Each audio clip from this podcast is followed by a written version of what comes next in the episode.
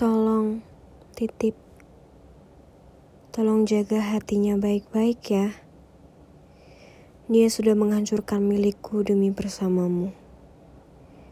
Karena jika kau melukainya, kau secara tidak langsung mau melukai aku juga. Jangan sampai aku menjadi korban sia-sia. Bahagiakan dia. Jangan buat dia menyesal akan pilihannya. Aku titip ya. Bagaimana di saat kita sudah dihancurkan sehancur-hancurnya, tapi tetap selalu berharap yang terbaik demi dia dan lembaran cerita dia yang berikutnya. Jangan sampai aku menjadi korban yang sia-sia. Bagian itu yang paling menikam hatiku saat sedang menyusun kalimat-kalimat ini. Ibarat didubalkan, tapi sia-sia.